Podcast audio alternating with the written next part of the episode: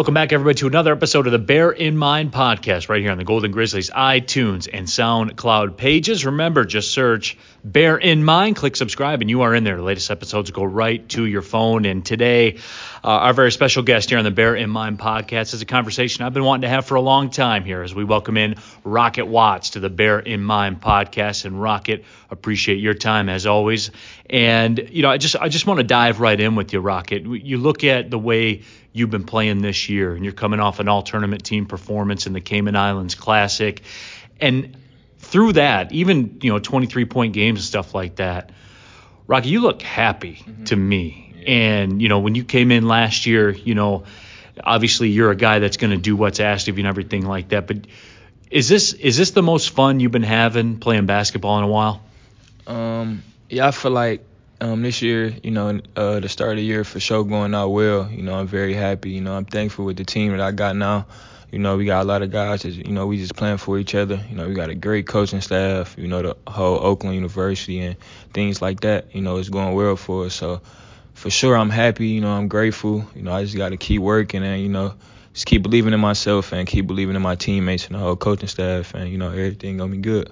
Uh, you're a guy, I don't think a lot of people might know this about you. You're a guy you don't have a lot to say, man. You just kind of show up. You're laughing right now. You just kind of show up, do your thing, and and that's that. There's not a lot to you, is there, Rocket? No, not for real. I mean, I'm you know I'm about business. You know, I feel like you know, I just I just you know love love doing what I'm doing, and that's playing basketball. So you know, I feel like everything else gonna take care of itself. You know, and I only control can't uh, control what I can control, and you know that's how I just go by it. You know, day by day. Uh, certainly, you have one of the more interesting basketball stories that we've seen in a long time in college basketball, and, and I did want to talk with you about that. Just kind of your journey coming from you know what what what you did in high school and everything, and, and being like an internet sensation, and then going to Michigan State, your time there, transfer Mississippi State, and ultimately to Oakland. You know, just just tell us a little bit about that rocket in that the microscope that you've been under for a very very long time, in, in terms of you and the way you play basketball. Take us through that journey from Michigan State to Mississippi State here to Oakland. Oh man, um, I feel like my years at Mississippi State, my two years, you know, that was that was a great two years my freshman year just playing with the great leaders like Cassius Winston, Xavier Tillman, Josh Langford, and you know Kyle and you know all those guys. And you know I came in with uh, Malik Hall. So um yeah, I feel like at Michigan State I had a great year. You know we, played at a lot of cool places. You know I won the Big Ten championship. We beat Ohio State, and you know just grateful to um, being coached by you know um, Coach Izzo and you know Coach um Coach Garland. So you know my first two years at Michigan State. Uh, at uh, Michigan State was real great. You know, um, my years at Mississippi State when I transferred, you know, I had a I had a um I had an injury that I ended up having my I want to say I was like a month in. You know, I had surgery on my hip. So that kind of you know pushed me far back, you know, my um third year at, uh, Mississippi State. But you know, coming back in the middle of the year, and you know, it was kind of like up and down year. I was trying to find my rhythm and things like that. But for the most part, Mississippi State was good. You know, outside of basketball, you know, just um, watching the great football teams and um, things like that. So, you know, I feel grateful to you know being coached by Coach Ben Howland as well. And then fast forward now to, to your time here at Oakland. Was there a similar process here for you at Oakland? Because Rocket, as a, as a guy that had kind of a courtside seat for, for every one of your games here at Oakland, it, it, it almost seemed like that to me. Like there was kind of a similar process where you are trying to fit in. And look, uh, I've been here a long time. Coach Kampe would be the first one to tell you when guys transfer in. Very rarely is it smooth. You know what I'm saying? And I say smooth, not like personal or anything like that. I mean like it's it can be a complicated system. Roles can change, those types of things.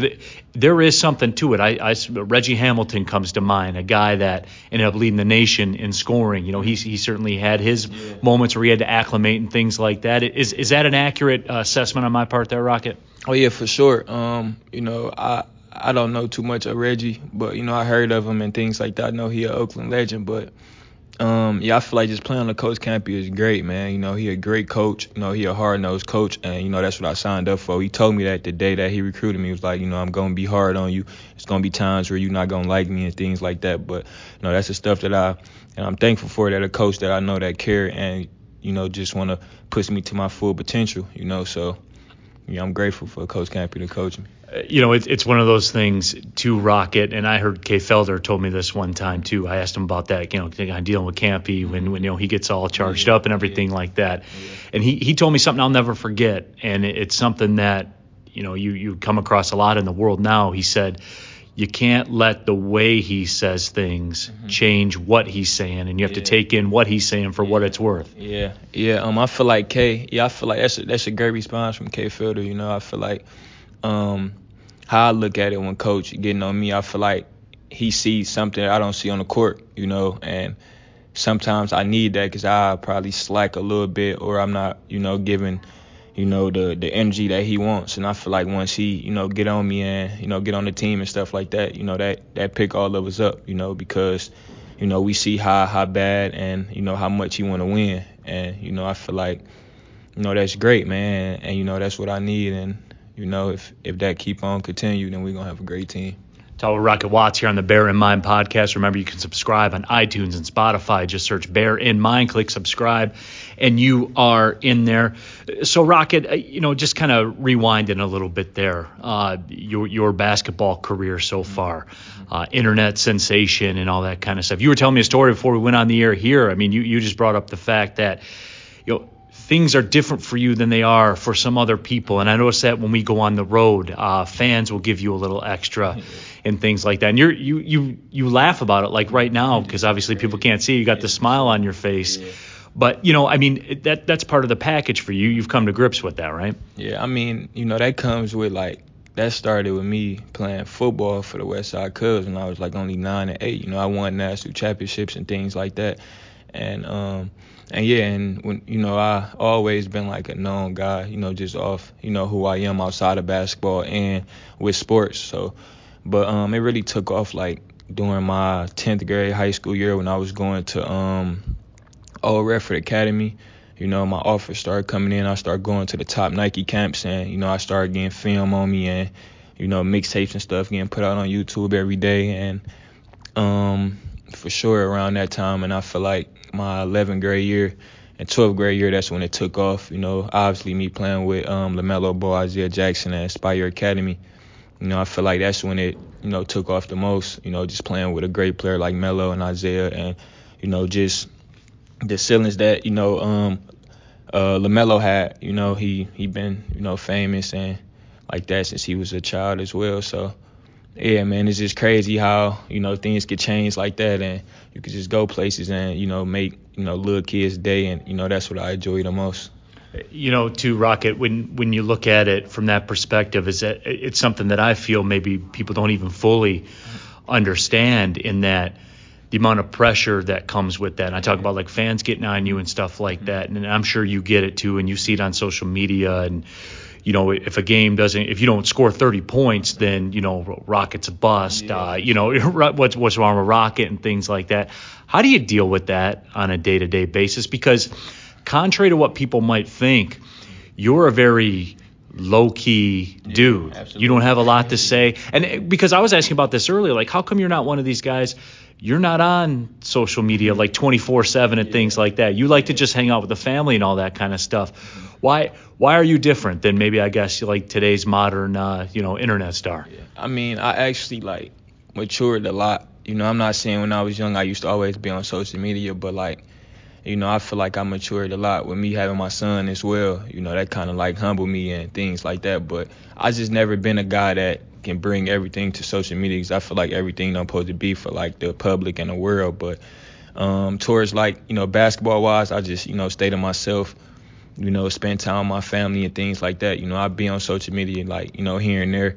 I really like Instagram more than Twitter, you mm-hmm. know, but you know, I be on Twitter and things like that. But I feel like towards, you know, when fans and people and all that bashing me, I used to look my name up like my freshman year at Michigan State, and I used to see stuff like Michigan State. It was crazy, and Coach Izzo used to defend us and stuff like that.